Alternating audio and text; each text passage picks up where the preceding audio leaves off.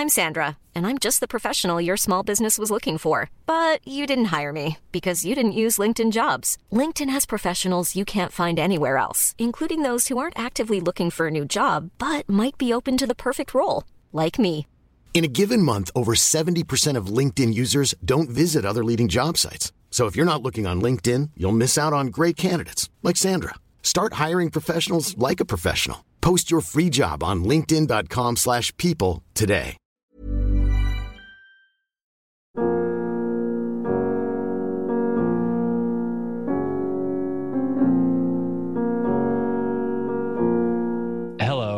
Welcome. to Reads. I'm David Kern. David, We, we need a funeral dirge as our opening music here. Yeah, Logan, we're gonna have to put something a little more dour in. So I am David Kern. This is Close Reads, and I am joined by Tim McIntosh and Angelina Stanford, whose voices you just heard.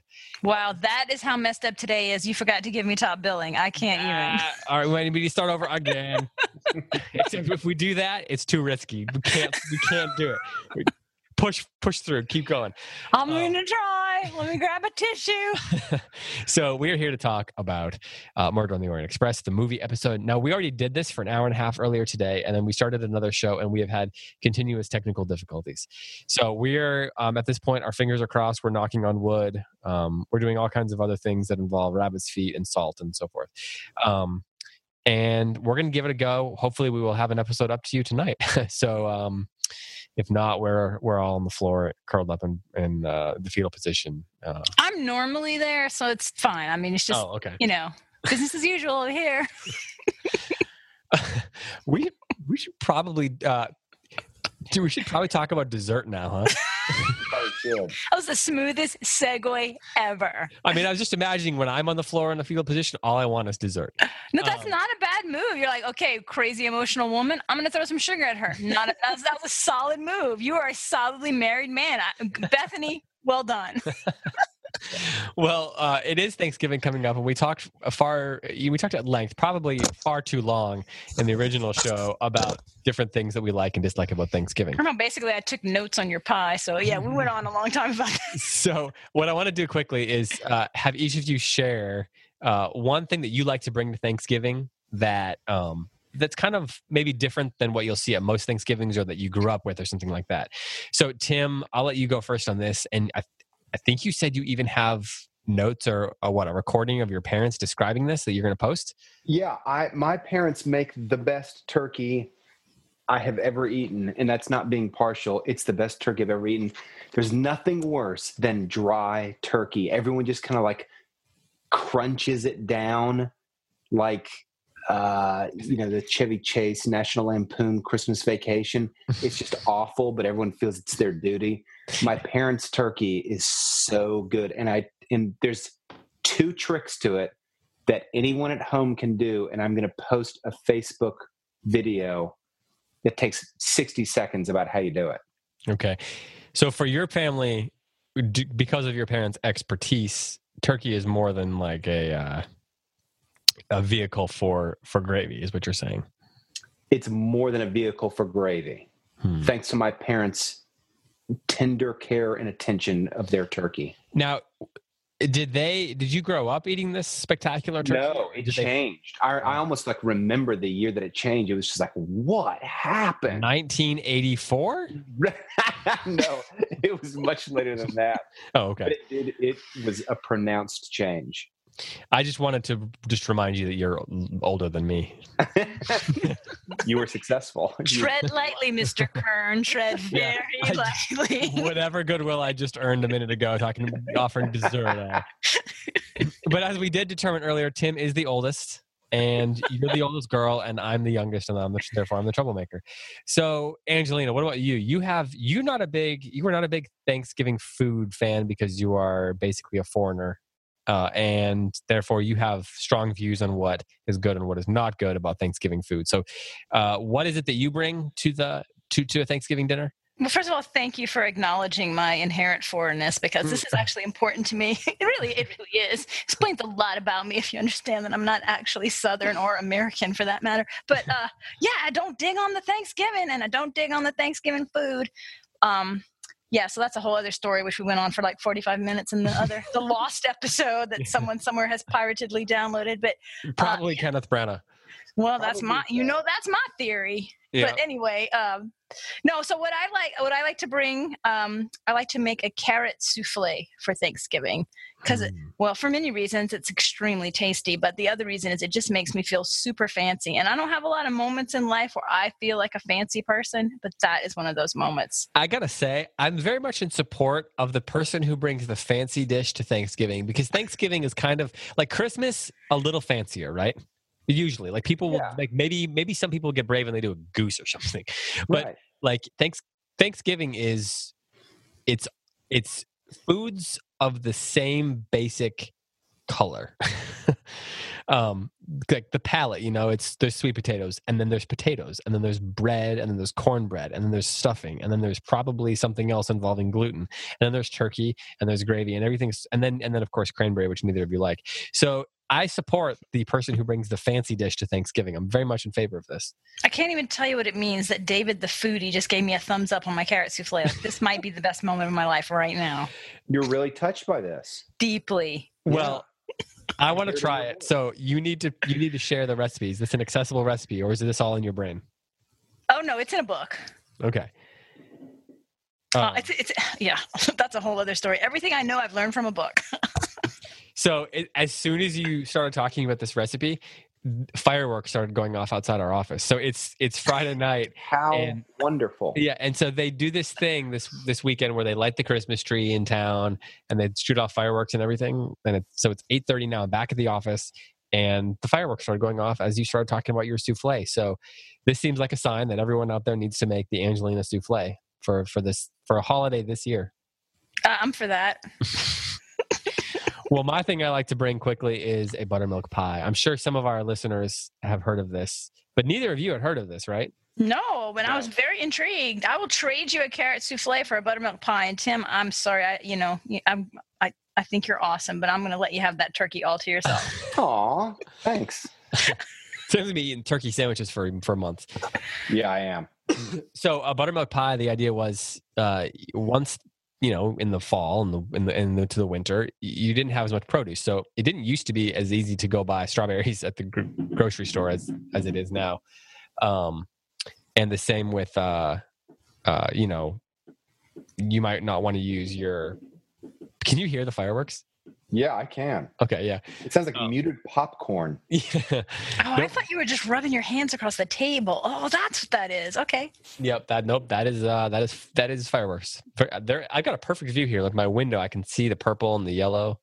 It, it did startle me at first though, I gotta say, The close read stars have lined up for this episode. I need to perk up stat. well, so the idea was you couldn't find produce, so you made do with what you had. So you, people usually had buttermilk, sugar, um, and then you could add eggs to it. I mean, buttermilk, sugar, and eggs are the essentials. Make pie crust with lard and butter and flour and so forth.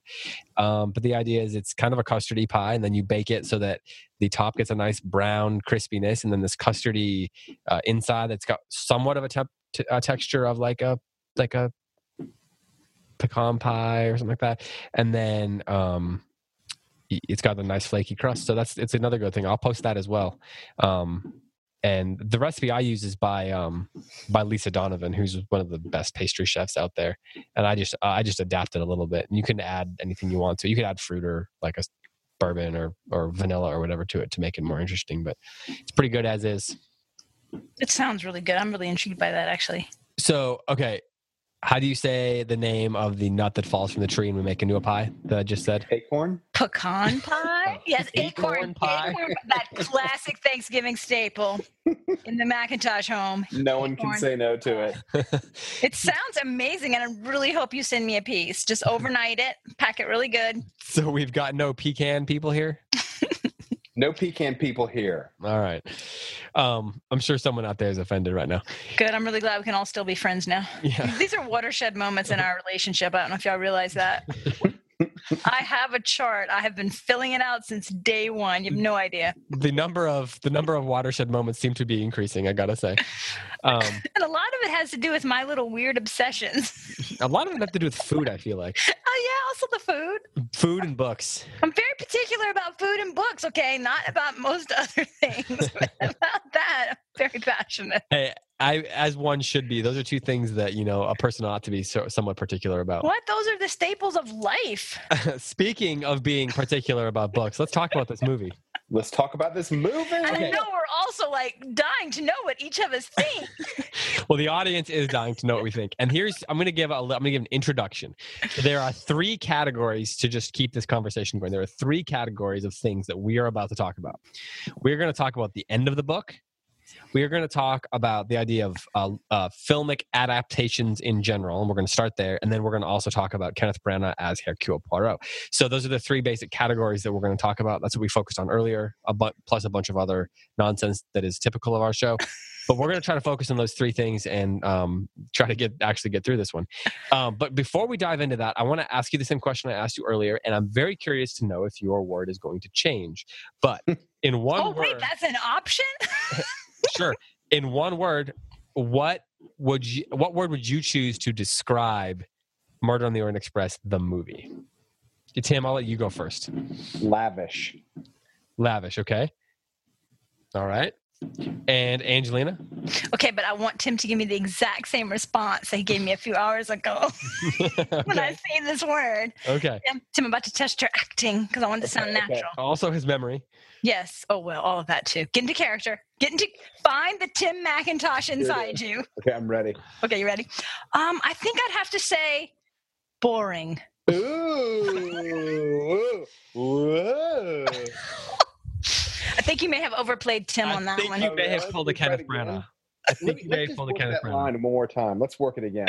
All right, okay, you ready? We're gonna workshop it, guys. Action. David, you got to feed her the line. Okay, Okay. okay. Angelina, the line is boring. I need it. I need you to think about how you say this. No, no, no. Okay. You need to ask her what the what the, Yeah, yeah. You gotta re- word you gotta say the question. I need my cue.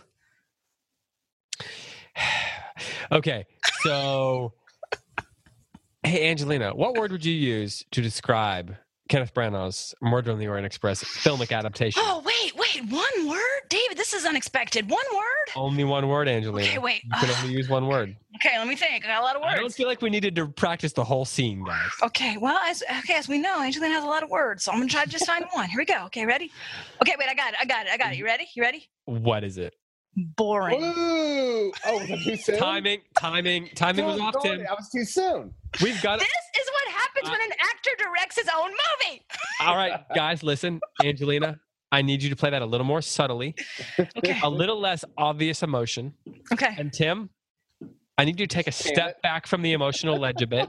Okay. I Okay. need you to imagine that you're giving the line while in a barn in the dead of winter. Mm. And I need you to imagine that your dog has just woken up from a two year long coma. And that as you're out there, you are feeding it for the puppy. first time. That's what I need you to deliver this line like. So, Angelina. Okay. Also, I'm going to take this Angelina character in a totally different direction right Okay. now. All right. Okay. All right. Basically, right now, we're workshopping our opinions on this movie, just to be clear. Okay. Because, So- you know, I- I'm just going to go with a less confident, like unsure Angelina. Okay. Ready? Ready? Okay. Hey, Go ahead. Angelina, if you could use one word to describe Kenneth Branagh's adaptation of the Murder on the Orient Express, what would you use? What would that be? Whew, whew, um, It's okay. This is a safe space. We're not going to judge you for this. Safe space. mm, okay. I can't promise our audience won't. Boring? Ooh.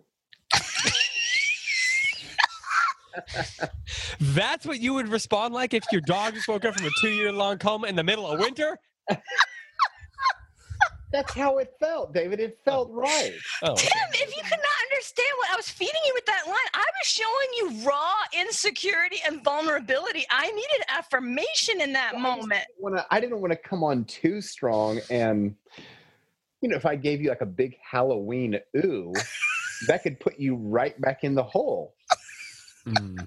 You've got to lure me out. You know, I need to be encouraged and affirmed. Yeah, you're right. You're right. Yeah, Okay. Tim.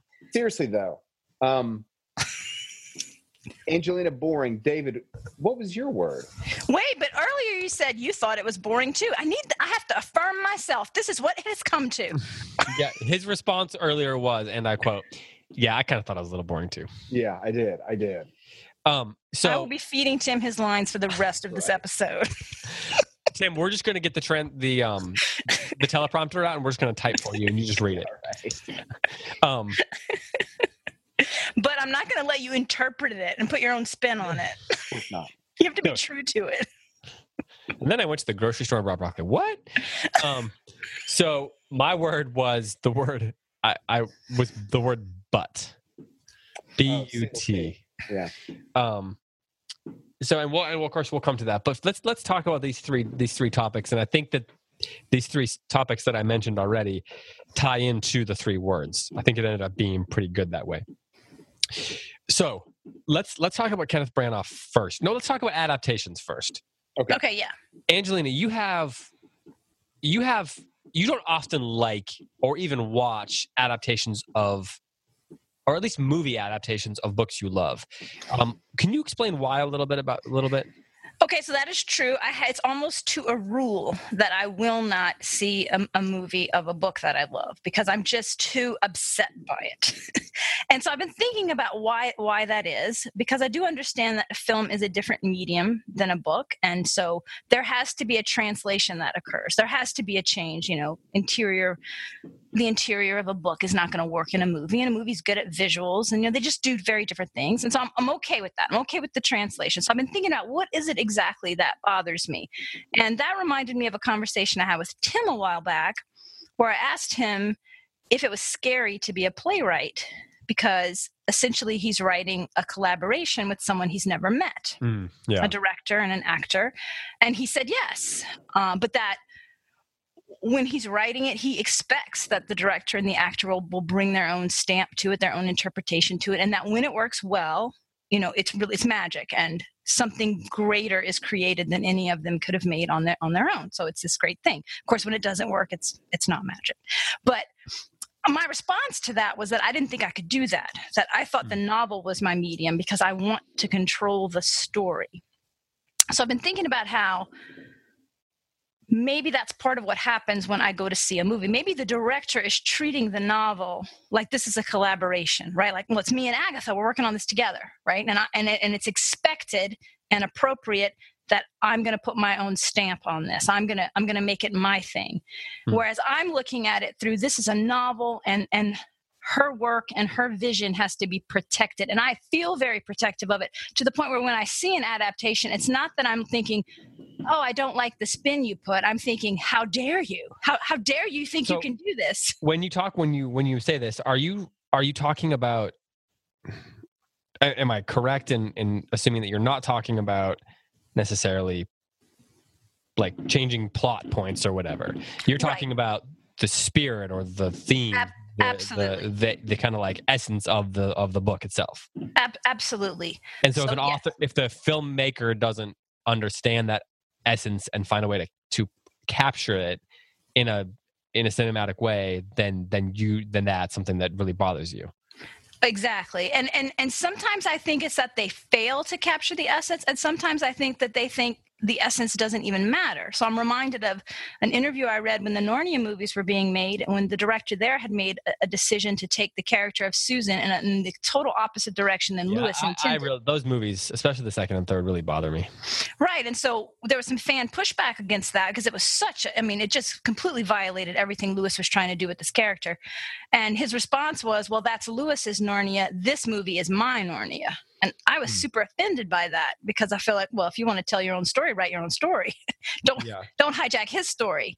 yeah. What does it mean for someone's story not to be their own? You know, Right. Just make your own movie then. So Yeah. so I I think that I'm bringing a lot of these assumptions in, but I am not a stickler like where it has to be point by point the same. Not not at all.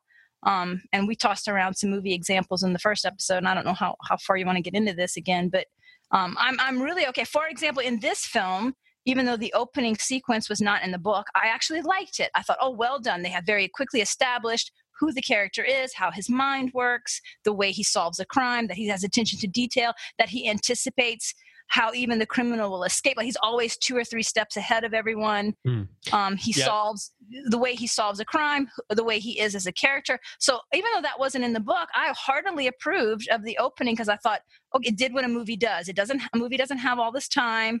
And so it very quickly established who is this character. So you were okay with them making a choice that differed plot wise because it was capturing or or offering us the essence of what Christie was trying to do in the book. Right. And I thought that it, it, it translated nicely into what film does. Some of the sort of he had some theatrical flares in that opening scene, uh, like with his walking stick.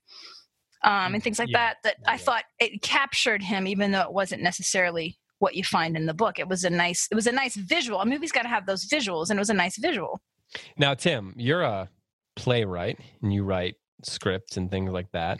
Yeah. If you were working to a- adapt a work like this or any book in, at all, how would your feelings about that jive or differ from what Angelina's describing? Oh, I- Wait, I'm just going to put you on pause there, Tim, because uh, in the original episode, Tim, I'm going to feed you your line again. You ready? You ready? You said, "Oh, oh, Angelina, that was a keen observation," and you said that several times, and I'm just, Did I really? yes. Should we Why are you Why are you blowing me off so hard in this episode? Come on, Do- man, you got to do- give me something. do we need to workshop that line for you again, Tim?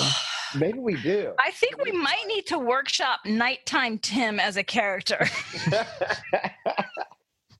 because I kind of like daytime Tim a like little bit better. things A little bit better. I A think bit better. I, I think all of us could probably have a different version that we need to workshop for our nighttime versions. Yeah, we probably do. Um, so No, I okay, agree- I agree with what Angelina says. I mean, are you are you suggesting she's making a keen observation? I think that's a keen observation. I agree. Go on. We did not talk about this in the first recording, but I want to bring it up now. Angelina, how do you feel about? Um, have you seen Shakespeare done when it's relocated in time In- instead of having an Elizabethan stage with Elizabethan costuming? What if they set Macbeth during World War II? How, how would you feel about something like that? Um, I, I don't actually find that problematic for one reason. Shakespeare himself was pretty loose about the historical details and had contemporary costumes in some of his history plays, and uh, so I don't have a problem with that at all. yeah. I think that can be actually really interesting. I saw a performance of Julius Caesar, and they cast Julius Caesar as a woman. And I remember I was talking to my friends beforehand, and we were like, "How is this going to work? How is this going to work?" And we went in, and 15 minutes into the play, when Caesar, well, Caesar appears a little bit later than that, but when when Caesar first appeared, instantly we were all just thought, "Oh, this is a master stroke," because they cast her as uh, like almost like a prime minister, not even a prime minister, like the president of almost a guerrilla nation, like in Central America. That everyone was wearing army fatigues anyway. It was absolutely brilliant, and the reason it worked is because it was very much in keeping with Shakespeare's Julius Caesar. The spirit of it was very much in keeping with it, even though obviously it was a woman playing Julius Caesar. They they nailed it, nailed it. Hmm, hmm. I uh, I, like I like the word essence. It, eh, as we were talking earlier, I that wasn't a word that we used, but it, it I, since since this morning when we recorded, that word came to mind, and I kind of like it for what a screenwriter can do because you can get the essence of something without getting the details of something. Yeah. You can still capture an essence without presenting specific details. Which Yes. makes me ask now whether or not the movie that we saw captured the essence of the book. Well, and that's where I think we need to talk about, for example, the ending. And I know Angelina had some problems with the ending. I think we all had. I think we all were pretty similar in our approaches to this movie, with maybe some some differences of degree. Um, Yeah. I, would you guys? Would you agree with that, Angelina? I do. I was actually surprised. Um, I really was surprised. I thought that you, in particular, David, were going to be a lot easier on the film than me. Like I thought we were going to come in here and I was going to be the real stickler, and it's not like the book. And you were going to say something, and then you were going to basically lecture me and say, "It's a film, Angelina. It's different than a book." And Well, I, I mean, I do think that, but I'm still the essence argument is really important. So if I mentioned that I hate, well, I, I mentioned that I, the the Narnia movies are I'm, I have a real problem with them. In the second one, in the Prince Caspian one, they changed so much about Caspian and Peter, for example, that it really ruins a lot of what Lewis is trying to do with exploring like medi- medieval thought and what it means to be a leader and all these different things that he was doing in that book. And so in changing those characters to that degree, they they messed with the essence of what the book was trying to do and what made it a powerful story. And that's the key. Like what is it that makes the book universally powerful? And if you ru- if you take that out, then you've diminished the story itself. And I think that that's what what can happen. I'm not sure that I think that's happened in this movie. I think there are moments when it teeters on that. And that's where I think maybe where maybe for our, for each of us there's a difference uh, of degree. But let's let's talk about for a minute. Let's talk about some of the things that it does well though, if that's okay. Yeah, let's do that. I was actually just going to suggest that. Because Tim, you mentioned the word the lavish and I mentioned the word but and for me the idea is it's good at this but not good at this or it's bad at this but it actually captured this pretty well. Um, and so and that's true of almost every art you know movie so i kind of cheated but um tim talk about this idea of lavish because it can be both not a perfect movie and still be a lavish movie. And that's what it was for me. It was an imperfect movie but it was gorgeous to look at. It was sumptuous. Every detail of the screen was just pleasant to look at from the costumes to the sets to even the overhead the overhead shots of the avalanche falling down i just thought that was masterfully done. I just thought the was, train on the on the Mhm. on the, um, on the bridge on the bridge was just wonderful. And um, setting it right in front of the the tunnel so you've got this great black landscape behind everyone i thought that was beautiful also. I thought that that aspect of the movie i thought was first rate Agreed. And the interesting thing about that is that I did not think it was just like eye candy, but I thought it was actually an, an example of sometimes how a movie can do something better than a book.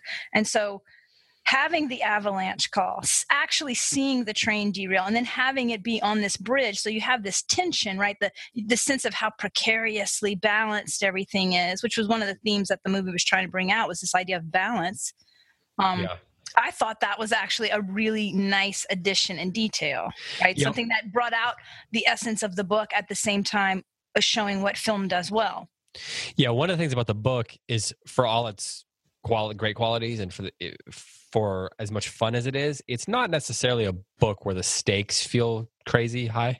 That's very true. So it's not a thriller. It's not a thriller. right, it's more of a puzzle book. And Mhm. so and he spends half the time thinking or just having these individual conversations. So they have to they had to up the stakes a little bit. And I think being on the edge of this cliff where you see people looking out of it and having the darkness of the tunnel and the avalanche and little things like that create that help create that tension early in the film that can kind of set set the tone because we know there's not like if you know anything about the the book you know there's not like a bad guy rummaging around the on the train there's not really a well there is but there's not really one guy's going to sneak around and everybody's in danger right? Right. And Right. even if you don't know the story you kind of get that sense right away that that that there's, it's not really that dangerous. So that they do they do a good job of of kind of increasing and upping that tension and the sense of the only thing i wish they'd done i said this earlier is increase the cla- sense of claustrophobia because a train is a very tight space.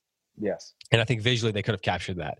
We talked earlier, Tim, about how we both really liked some of the way they shot some of the things, like the way they did the scene, the way they shot the scene where they're gathering the evidence, like the pipe cleaner and the handkerchief, Mhm. and how they shot it from above. Because what they were doing is they actually created a replica of the original train. I, my understanding is I could be corrected on this. Some listener probably will. That they they built it to scale everything. Like they they made the same style of woodworking and they did the same dishes. They even tried to create the same menu and all those kinds of things. And so that means it's small. Like those compartments, those rooms, those hallways and, and things, those passageways are are tight. It's tight yeah And a film, you know, even if you're building a set, these are big cameras. That's how you get such beautiful shots. Well, I mean, that's that's a oversimplification, but they're big cameras and there's lots of people on a set. And so they did a really good job allowing us to see into that room in a way that allowed us to kind of take stock of what was in it. So if we were being if we were paying really close attention, we could have seen the handkerchief or the pipe cleaner or the the note in the ashtray, Yeah. right? yeah It's not we weren't just dependent on the camera showing us exactly what Hercule Poirot sees we or got to Books- Books it ourselves a little bit Yeah, and they did. So I thought that was a really nice way of kind of doing what the book does. It where Well, yeah, absolutely. go ahead, go ahead. Well, we talked earlier about how it, it was a big challenge. This movie had a challenge. So I went in, you know, thinking to myself, this is a challenge. It's going to be a, a, challenge. This particular story is a challenge to adapt him because one of the things that a detective story is doing is it's it's throwing a whole it's like a it's like an algebra word problem where they give you all this information that you don't need to solve it right they want to overwhelm you with information so you don't know where the real clues are right, that's hard right. for a film because you're doing all these cut shots and obviously you're you know the, the, camera zooms in on something and then you notice it it's much more difficult so those long shots especially from above like you're saying where we actually could see the whole room at one time that, that was very well done and, and, a real, and a real challenge and so even though that i thought the movie was kind of boring I also recognized what a challenge they had not, for it not to be boring. It's just a hard movie to adapt. Not, There's I mean, a lot of action in it. Yeah, literally, almost nothing happens in the book. Right. Like, of, yeah. I mean, literally, a guy dies at the beginning. That's something that happens. And there's a bunch of boring interviews. And then they talk about it. Yeah. Yeah. It's not, it's not even as much a procedural as like Law and Order. There's more action in an average law because at least they can go out and drive somewhere. Yeah, right, right. Oh, you're you're right. You're right. Or they they go to the lab, right? Or they interview someone on the streets, and they and they when they because when they go to that place on the streets, it feels dangerous, right? And this is right. I did I did not have a problem with the two like action scenes that they added in in the film right? The chase scene and the gun being drawn because you have to do so you have to externalize this some kind of way or it's just going to be unwatchable. Yeah yeah. Now okay let's talk about well, it's anything else that we want to mention that it does pretty well. And I don't want, I mean, it does a lot. Well, we well. talked about Johnny Depp that we thought he was really well yeah, done. Johnny Ratchett was yeah. well done. Yeah. Okay. Talk about that. So what, what's one of the big things that you liked about Johnny Depp? Go ahead, Tim. You had a lot to say about that. Yeah, this, is, this is superficial, but I love that the first time that we see his face, we don't recognize, we don't see any cuts and scars. And then we kind of move to a medium shot and we're like, oh, he's got a scar above his eyebrows, the first one that I noticed. And then we're mm-hmm. pushing a little bit closer, and his face is all cut up. Mm-hmm. And I thought that that was just first rate filmmaking, you know, like it's kind of revealed, the camera reveals. Sure, he's a gruff guy at the beginning, but he's not. He had, there's no evidence that he might be a monster. But the closer we get, the more we think, oh, he has been through a lot, and it his his grim countenance makes us think, and he probably brought it on himself. well, and of course, uh, Poirot says both in the book and in the movie, I don't. He refuses the case specifically because he says, "I don't like your face." Yeah. So right. as an audience, you have to. That has to come across. It really has to come across. And so that scene in the dining car between Ratchett and Poirot was was a very important scene because every everything about this movie, the question of justice, the whole nine yards, hinges on whether or not you feel any sympathy for Ratchett. Mm-hmm. So he can't be sympathetic, but he also has to be real. He can't be like this over the top kind of snidely whiplash. You know, I'm the bad guy. I'm in black. You know, I'm the bad guy because I'm wearing black. He has to be real, but he, there has to be something about him that's very off-putting. So the tension in that scene and the the cake and oh, but you'll eat my cake, and then just it was a lot of really good tension there between the two of them, and you see the disgust that Poirot has, and you know, i refuse, and they they dragged it out more than in the book, but I thought it was appropriate. Mm-hmm. Because you don't have, I mean, in the book you have every single person's saying, "Oh, he had the look of evil," but I mean, you can't do that in a movie. Everybody just keeps saying over and over, "He looked really evil." You know, you got to show it. And so, no, I, I thought that scene was really well done and established well who Ratchett is and that he's unsympathetic in in in some ways it might be my favorite scene in the movie because it's a classic example of of a director in this case the director is the actor but of the director letting two actors really act. Um they, those were two guys that they they really owned their their lines and they there was like energy between them. There was a yeah. there was a chemistry between them as actors too. Um and uh, Johnny Depp is so interesting because as an audience, most of us have a history with him, but that's usually, well, often it's a bad thing, right? So where we say, "Oh, I can't help but see Johnny Depp," or "I can't help but see whoever yeah. playing that role," but in this case, there's something like he, even though well, we know it's a bad boy past, right? Yeah, he kind of has that bad boy past. Well, yeah, but as and I, yeah, I couldn't help but think about that as I was watching actually uh, when he first came on on screen, but but there's something about him that has that ability to play to play I don't want to call it darkness, but mystery it just in the way he carries himself, the way he carries his face even. Like he can grin in a way that is dark in a sense. Does that Mhm. make sense?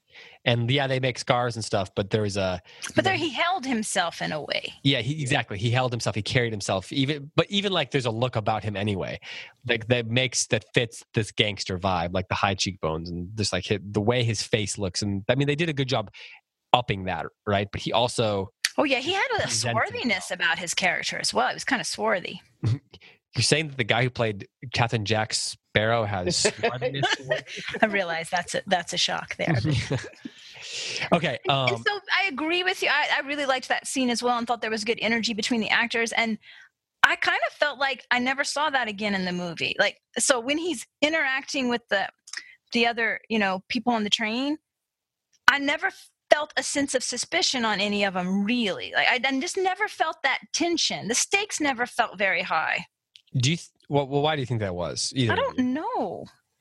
Well, you know, one of the things we talked about before, and this so this could be an answer to that, is that this movie required you to have a whole lot of characters. And usually in an adaptation, you'll just cut half of them out because it doesn't matter anyway, and you focus on a few and you do that well. You can't do that in this one. You have to have the 12.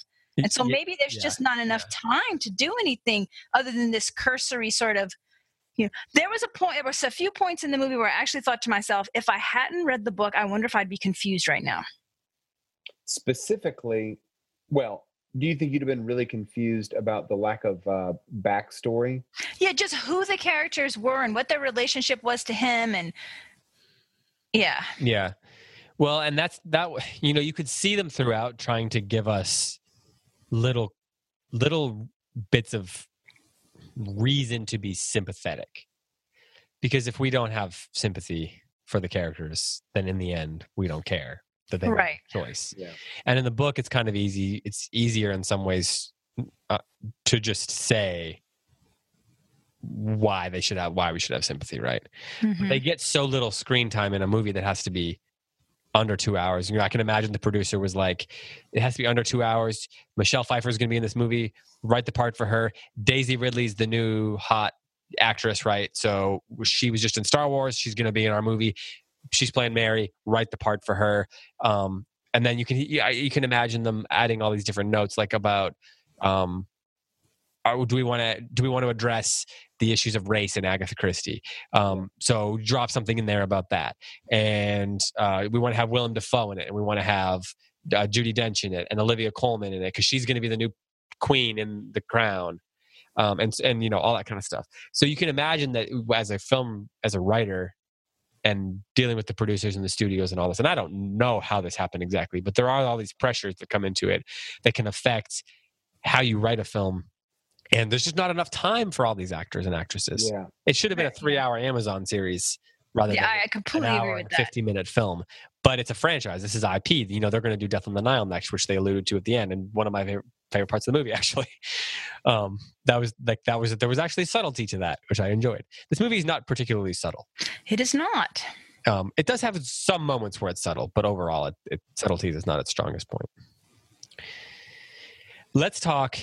Uh, oh, hey, Tim, was it you that mentioned, or Angelina that mentioned Johnny Depp's coat being a nice touch? i did Angelina loved it. I did too. And Tim, you mentioned something about when he first enters in that, like there's a fight going on, and then as soon as the fight happens, he leaves. Was that you?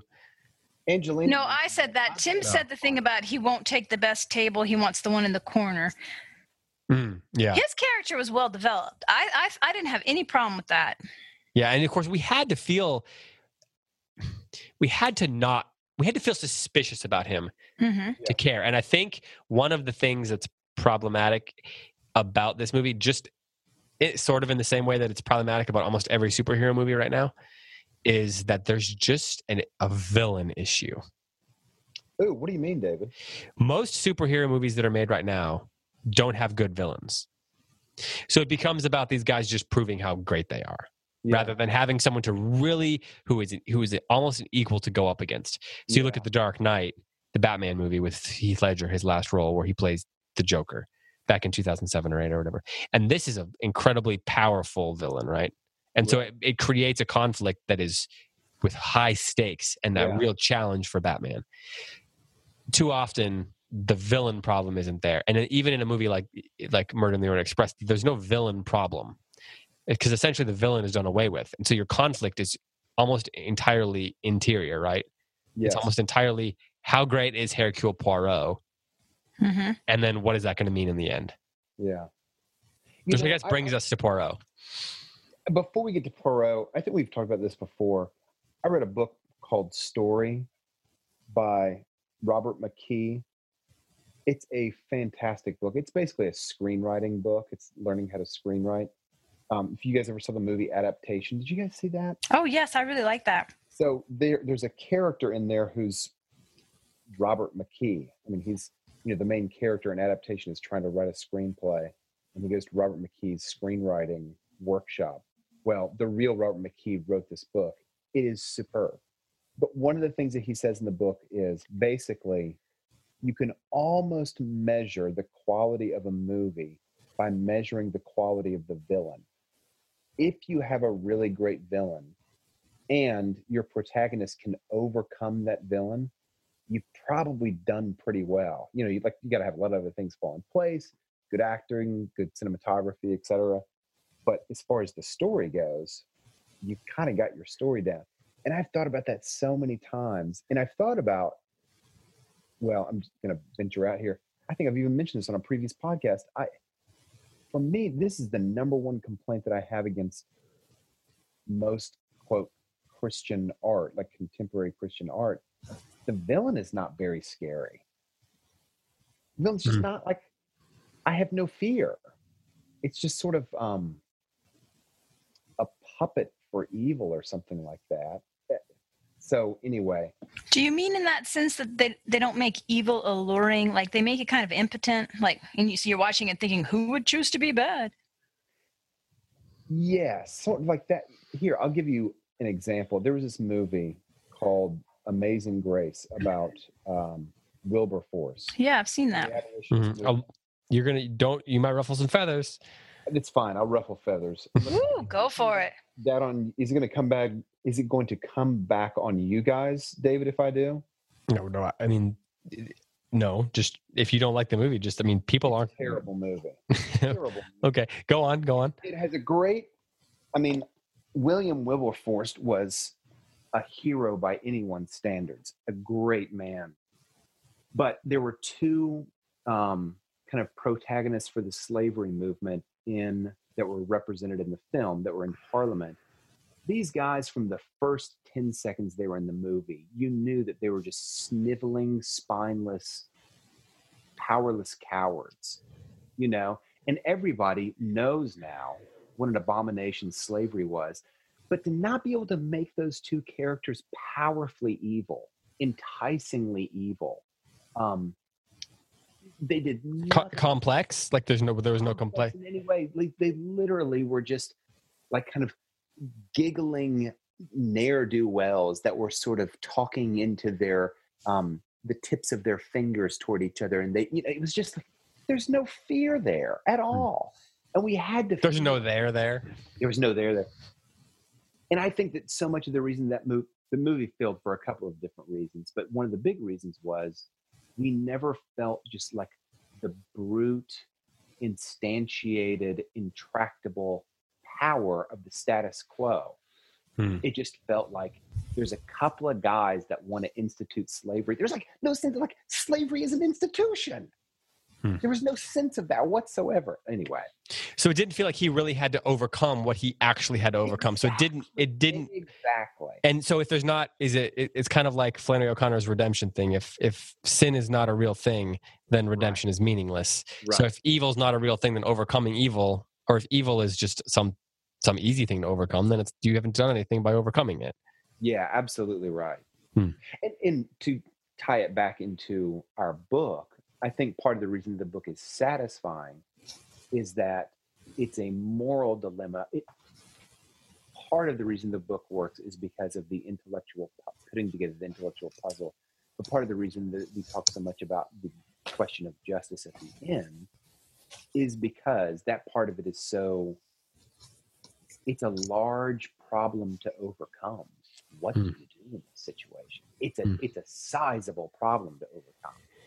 Let's let's let's talk about that. We we had planned to keep this pretty short, so let's let's jump over to that, and that'll take us, I think, to our discussion of Poirot because the because the interpretation, the choices they made about the ending are very tied to some of the choices they made about Poirot. hmm Um, so let's so let's talk about that. Angelina, you talked about how if there's an area that the film did not present the essence of the book, it's in the choice that they had Poirot making. Is is that correct? And that was kind of the primary area that you had a problem with it. Right. So at the beginning, he he in the opening scene, I think he says his line about you know right is right and wrong is wrong, right? And so I think, okay, here we go. You know, they're pulling that justice theme out. Let's see where they go with this. And Mhm. um, what I thought happened is that they end they had moments where I got excited. I won't lie when Penelope Cruz says. And when when Poirot says to her, "I don't know where justice is," and she says, "Sometimes there's a higher law," I was like, "Oh, we're about to get really interesting here." Yeah. Hmm. right? I got excited. And then he immediately follows that up with this tear filled uh, scene, right? Where he says, basically, sometimes you got to choose your heart over your head. And I, I groaned and I may have also used some colorful language inside my head because I was that upset with that line. I was really upset with that line because it's such a cheap line, such a cheap line. Like, we're Yeah. just going to take this very complex issue and I'm going to blow it off with a cliche. Sometimes you got to follow your heart instead of your head. And so I thought that he took this philosophical question that we've all been talking about on the show and just roots the whole thing inside his own character. So it just becomes this this interior struggle for him of his heart versus his head. So what should Poirot do as opposed to should they have killed Ratchett? Right. Which yeah, I thought the book puts both of those things together.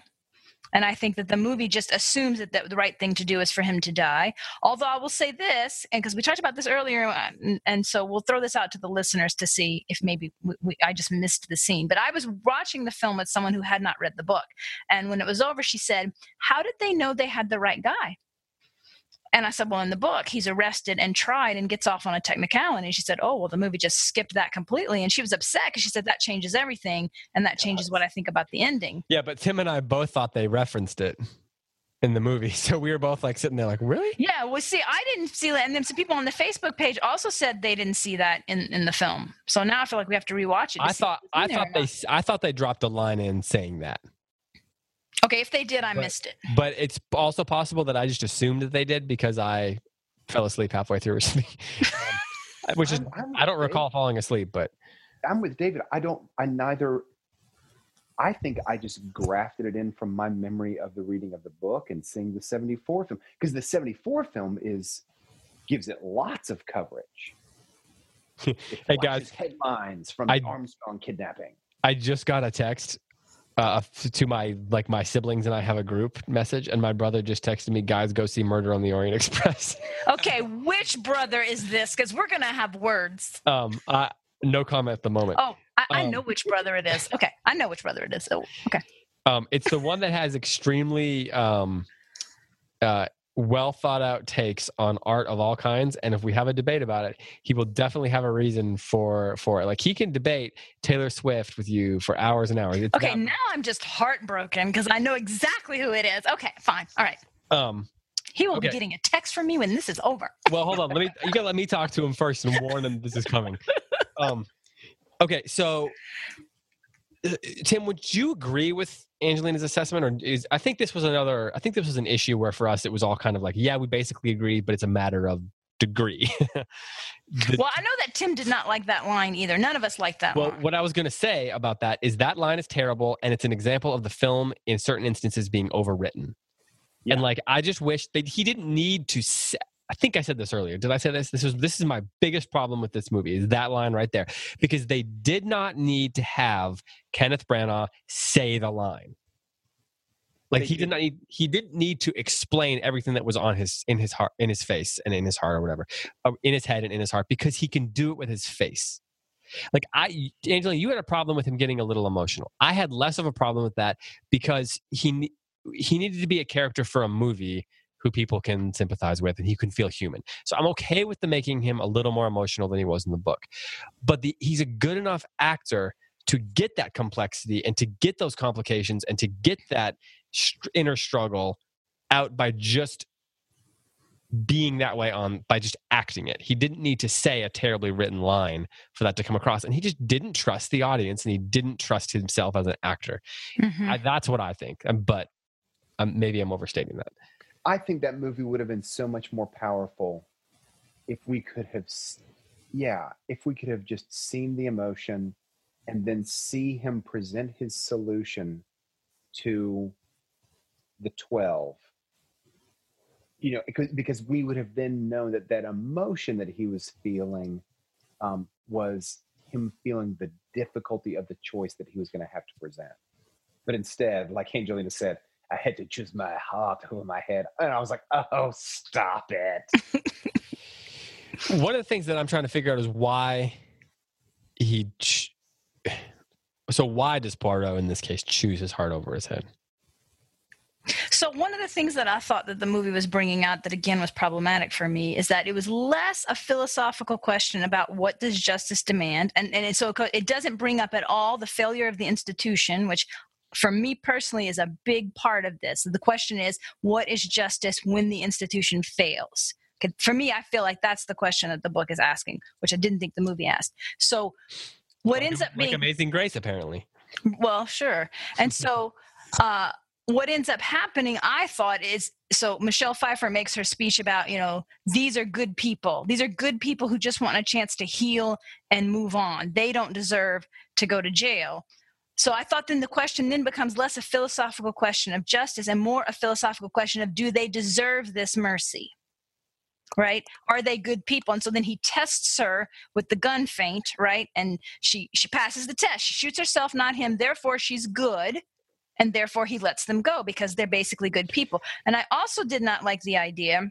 Well, can I, before you can you hold Okay. that thought? Yeah. I want to I want to just kind of understand what you're saying there. So the what's the what are the two options that you just presented?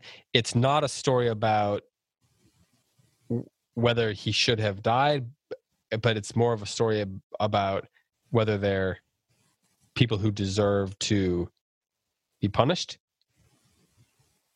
Is that what you said? It well, happened. It happened fast. I got to admit, I wasn't. I was trying to track, and now. well, I to- didn't just now say that. I said something similar to that this morning. What, well, what did Um, you just say? I just said the question is no longer a philosophical question about what is justice, particularly what what is what does justice look like when the institution fails, and becomes more a question of are they good people who deserve mercy? So you, so you think that it was you're you think that it was, uh, they should he should not have focused so much on whether they deserved mercy Right. because you don't think that the book focused on that. I don't think the book raises that question at all. Tim, where do you stand on that?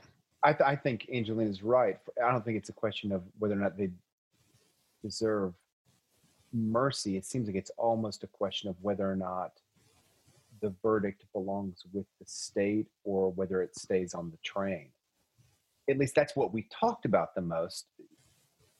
That's what was the hmm. most intriguing. Yeah, about I mean, we did. That is where we did focus the conversation for sure.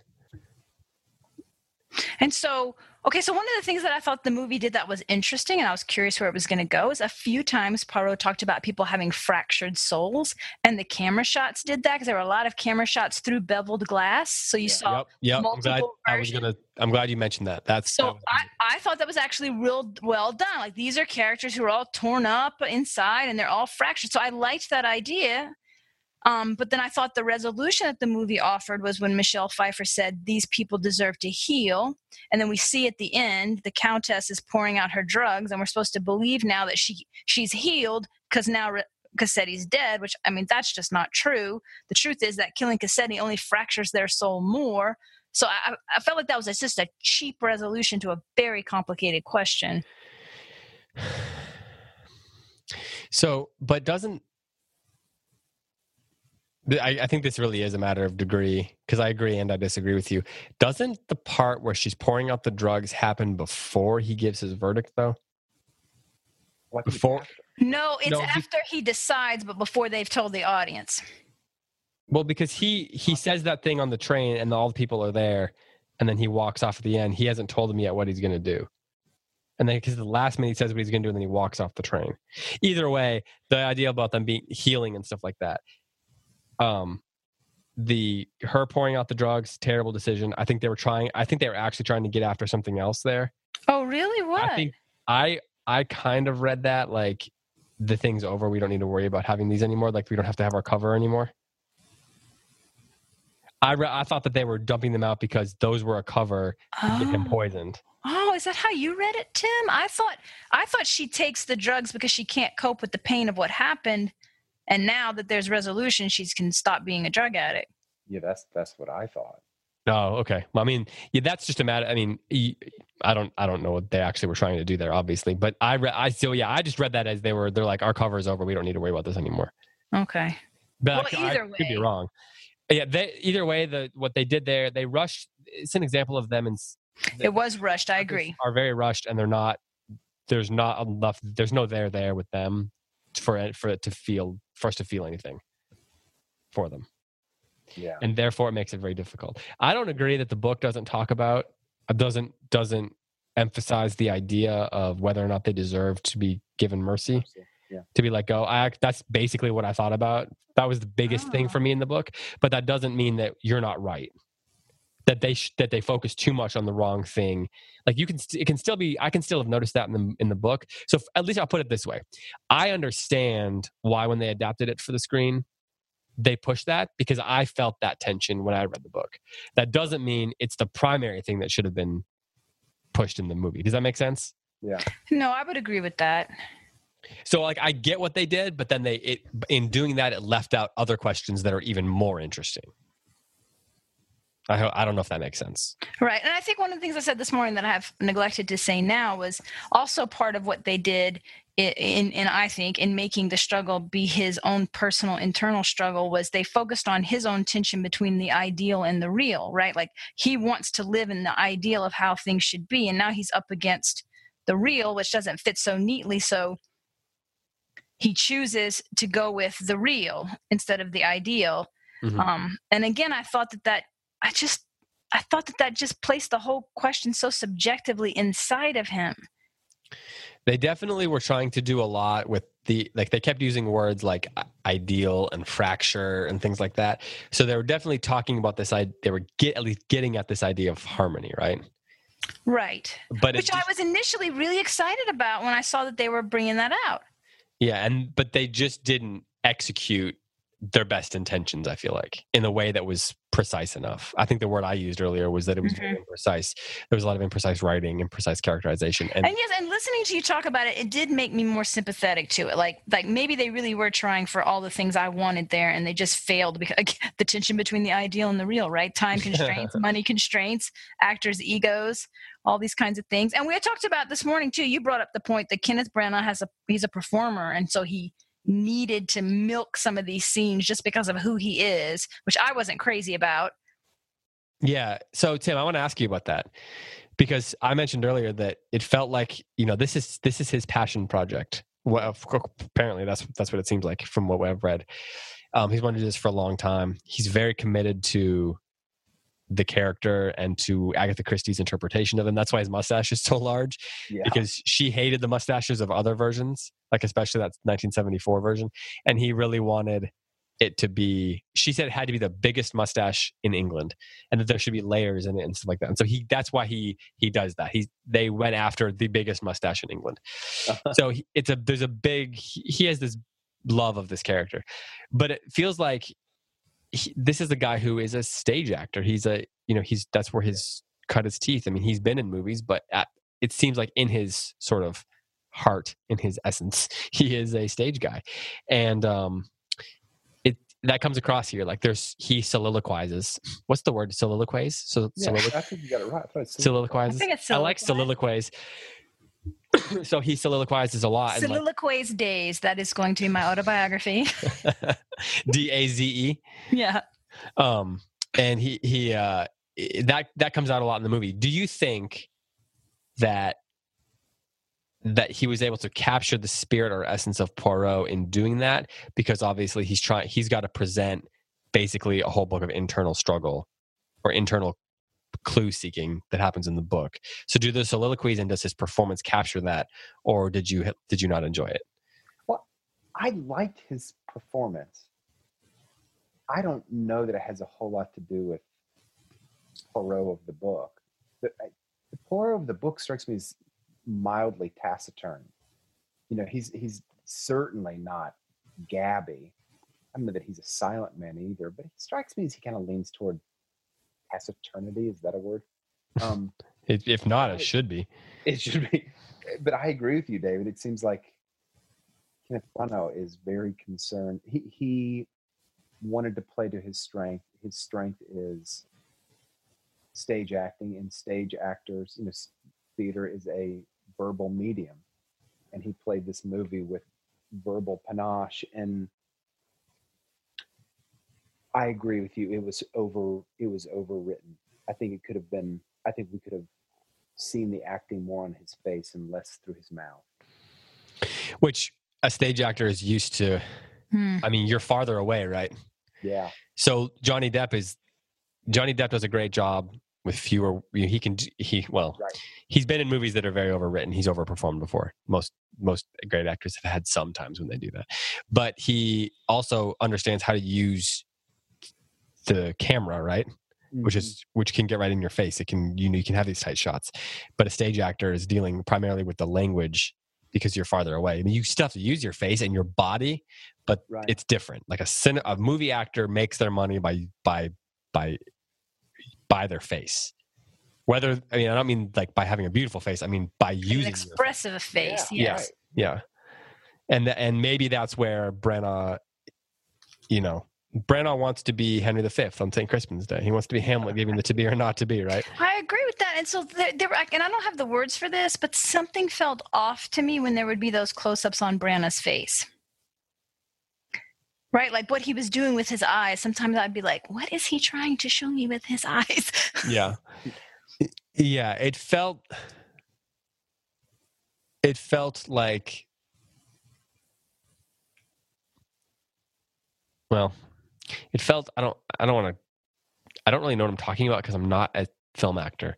I don't have the words for it. All I can say is like it was curious to me. Yeah, like there's like, sometimes like I've studied a lot of film, but I know a lot more about writing and directing and things like that than I do about the art of acting. And I've been on I've been in stage plays and things like that, but I've never been in a movie where I had to act. And so uh, judging it I feel a little bit like, you know, like someone judging like I like if I was judging LeBron James right now. Like I've played a little basketball. I'm okay for an average person at shooting a basketball, for example, but I really don't have any right to judge. Maybe not LeBron. Like who's someone in the second tier? I really don't have any right to judge that guy for his, you know, shooting form when he really makes about forty percent of them. You know, so um, Well, or, or baseball maybe is the better. What's I don't know if that's true. Just because you can't do what he does doesn't mean that you can't like compare him to his peers and say he is lacking or he's superior. Well, that's true, and there are there are principles that I can, you know, like I can say that guy obviously needs to, you know, he's he's his form is off. He needs to get Yeah. get his hands in the right spot or whatever. Yeah. Um, So Tim said something this morning that I, I thought was really interesting. That the way that they staged the revelation scene, uh, that it was very much like Branagh performing to an audience. So they they really played up the idea of Poirot as the performer. So he's performing this end to them. You, David, contrasted that to another version in which they are tightly compact in the car and he's moving in and out yeah, of that, them. that was actually Tim. Yeah, he he can. Oh, that was Tim said that. Okay.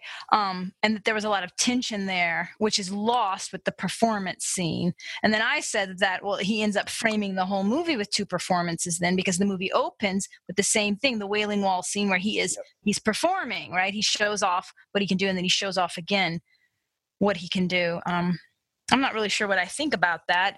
I, I, I did not feel a lot of tension in that scene where he's saying, you know, you did it. No, you did it. I just, I think that's part of the reason why I keep going back to the word boring. It's like, where was the tension? I didn't feel it.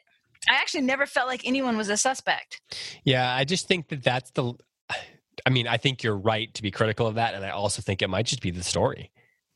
Hmm. Yeah, it might be. Like, I think there's just limitations to how exciting it can be without completely changing it. Like if they'd had a battle at the end or a little gunfight or something, and they wouldn't have just he wouldn't have just given a presentation of his choices. Like the idea that the detective is just sitting in front of a bunch of people who just murdered a dude and just giving him their ideas, and they're not going to do anything to him. Like the the greatest tension in this story that that Agatha Christie doesn't give us is, or at least the question that goes unresolved for me, is why do none of these people just get rid of Hercule, Hercule Poirot? Yeah. Like he's the only guy that can solve this thing. Why does someone not just push him out of the train? Because they're not murderers, David. I think that's the idea, right? They're not murderers. They're innocent people. I mean, so then maybe they don't deserve to be. Now, Um, one thing I did not. Okay, so but here's But- another but thing. My, my point is just that that's the tension that could be there, and so the idea that he's just standing there talking to a bunch of people who did this. No, you're right, and you're right that that's in the book. That's there is no tension about his danger in the book. You're absolutely right. So our main Um, character has no risk. No, even in Murder Must Advertise, when we talked about that, Lord Peter is at in danger. So yeah, that's not in this in this book at all. That's right. But so one thing that was actually one of these moments where I thought the plot didn't make sense, and so maybe you guys can correct me here. He makes the point that Ratchett is drugged, right? Which and that's like the book. So they go in and he's unconscious and they stab him, and they're supposed to stab him in the dark so that nobody really knows who killed him. In the movie, he's conscious. He goes to fight against them. They hold his arms down. They cover his mouth. And I was like, but wait, you drugged him. You said he was drugged. So I t- I thought about that at the time, and I think what they're just going for is that he was like not he was drugged enough that he couldn't fight any or whatever, but he was like alert enough that he could see what was going on. Like he But I thought that made it so much more gruesome. Yeah, that was it, holding him down while they stab him is very gruesome than the way that it is in the book. yeah. I think yeah. I mean, what do you think? It's about much that? more passionately vengeful when when Mother Hubbard takes the knife to him. It's much more vengeful. Yeah. Well, but I mean, yeah. But in the book, we get no nothing of that, and it is. Nothing of that. But it's a it is a dark thing to do. It is a dark thing to It is a dark thing to do. You and so I'm can't- not necessarily, yeah. you can't not you i think i think it would be doing a disservice to the act to the audience and to the story to just pretend that it's not a at minimum an extremely complex and dark thing to the, that they did Yeah. I don't disagree with that. I mean, that was one of the things P.D. James says about Agatha Christie is that you get the sense when when a book of hers is over that the victim can just stand up and wipe off the blood and walk off. I mean, she does very much make it as sanitized as she can in the book, and so I guess I'm okay with them deciding to play that up. But if you play up the gruesomeness of the crime, then you're going to have to deal with then the question about whether it was right even becomes even more complex. no you're absolutely right yeah that's where it, yep say that again You you have to just to finish Angelina's thought. You have to meet the gruesomeness of the crime with some sort of a verdict that is Right. parallel, that is equally weighted. yep yeah or at least you at least have to have a conversation about it Yeah. I wonder. I do wonder how much of this, like, if there was a director's cut, is there more? Are there more scenes that that could, you know, twenty minutes more that could be could flesh this out? Yeah, I wonder. And I also wonder, like, if when they do Death on the Nile, is there going to be, or will they have learned some things, and will they be able to tell a little bit more of a precise, uh, action-filled story that? And I don't mean action like there has to be a gunfight and all that. I just mean with that that gives us the forward motion that you need to create tension, um, or at least the stakes. They, and I think you know it, it- Maybe it won't be quite as lavish. It'll probably still be somewhat lavish because of their skill as filmmakers. But that'll be. I'm interested to see what they do with that. Yeah, me too. Yeah, yeah, I'm interested as, as well. I did not know that it was going to be a franchise. I just thought that was a cute little thing at the end when it, they segued into Death of the Nile because um, in that book he does actually reference the Orient Express that he was just on that case. So I just thought that was cute. I didn't realize it was. I Didn't realize they were setting me up for a sequel. Now I don't know if they've if they're going to film it or if they have started filming it or anything. I I just read that they that was the plan. I suppose. Well, I'm sure it'll depend on what kind of money they take in, right? Yeah. Well. Yeah. That's a good point. if it if it flops, I'm they're probably not gonna probably not gonna do it again. Although you never know. Um. All right. Let's let's kind of go with some final thoughts here. Anything you guys wanna you wanna say as we depart for David, I don't again? know. I just don't. The joy of the book for me is such an intellectual puzzle solving sort of joy. And I think that part of the reason that the movie falls short is that the movie has to fall short. It has to because it has to transform itself into offering a completely different form of delight, which hmm. is, gosh, I'm not sure what the movie's form Visual? visual yeah i think that's like the the for me that's the strongest aspect of the movie but i would think that kenneth branagh was shooting for something more than just a visual pleasure Hmm. i just didn't i just didn't find that i didn't find anything else in the movie i, I liked the movie okay but i just feel like that's a really tough book to make into a movie Yeah. I think Tim just named the thing that I've been struggling with because uh, that is also how I felt about it. That the point of the book is it's an intellectual puzzle. And so I'm disappointed not to see that in the film at the same time that I say to myself, but that would be the world's most boring movie. You can't actually do that. so, I mean, I, yeah, I don't even know what to think about. I mean, I agree with him. If it's going to be a good movie, then it can't be the book. Yeah. Yeah. In some ways, to make it truly a puzzle solving thing, you'd have to take the tact of David Fincher when he made Zodiac. I don't know if you guys have seen that. Yes. That is widely considered the greatest, like, unsolved, like, you know, crimes puzzle movie of the last of the century. so good. Some people consider it the best movie since 2000, and it's but but it's so dark, and the stakes are the stakes for the guy who's trying to solve it are there throughout the whole thing. And even though you never see who did it, obviously, or whoever's whoever is after him, they're still hovering all around all the time, and that's just that's not available to these filmmakers for this story.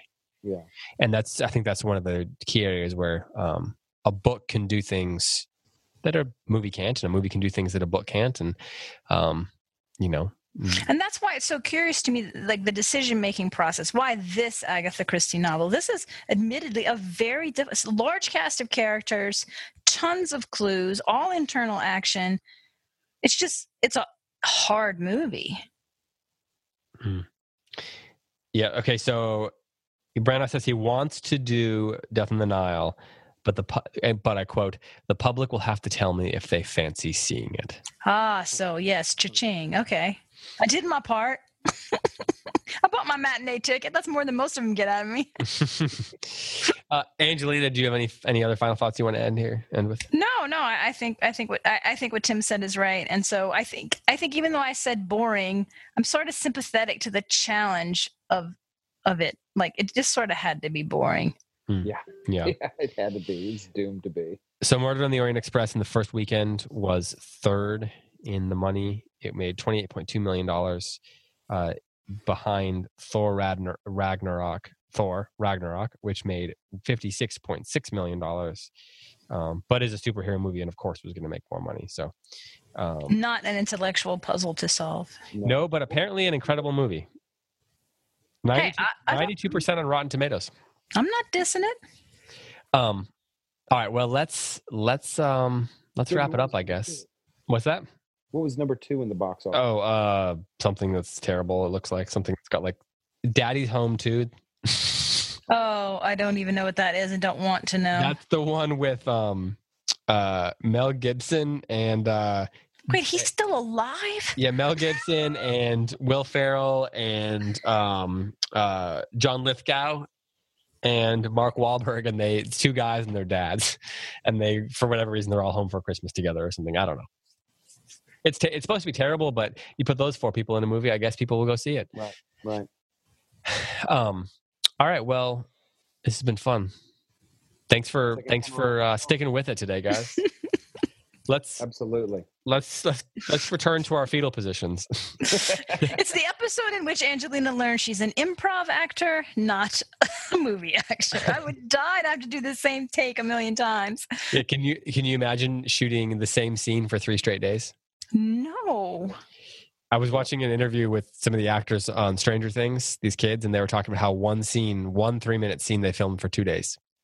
oh my goodness Yep. No, thank you. I would probably like almost be violent with whoever blew it. I, like, Well, I it's not- delivered my line. I delivered my line. Well, the thing is, a lot of the times it's not about someone blowing it. It's about Oh, let's just- get let's shoot this with a different kind of angle. Let's think about it Mm-hmm. differently. Different lighting, different shot.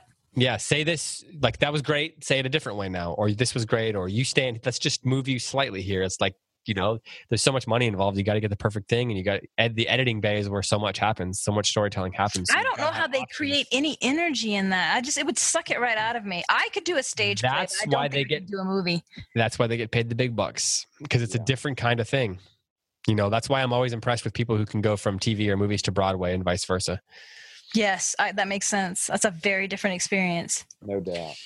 Okay, well, uh, next week we will be starting on Twelfth Night, Act One of Twelfth Night. This will be where Tim's theater chops really uh, get tested. He's going to have to bring. Expectations in. are high, Timothy. They are. Uh, there As is, high as your voice.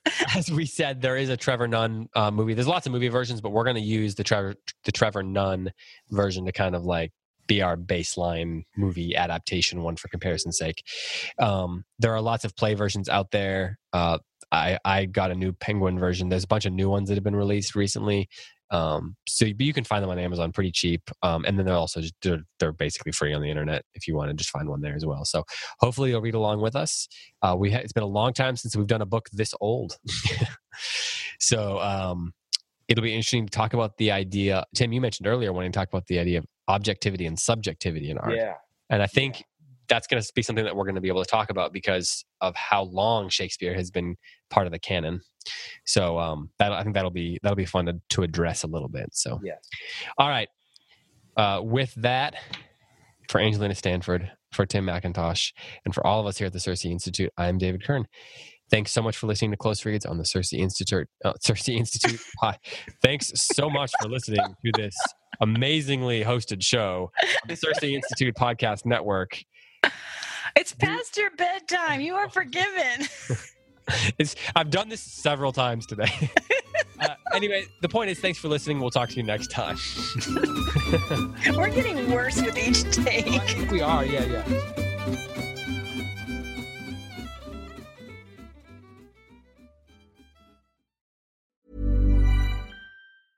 Even when we're on a budget, we still deserve nice things.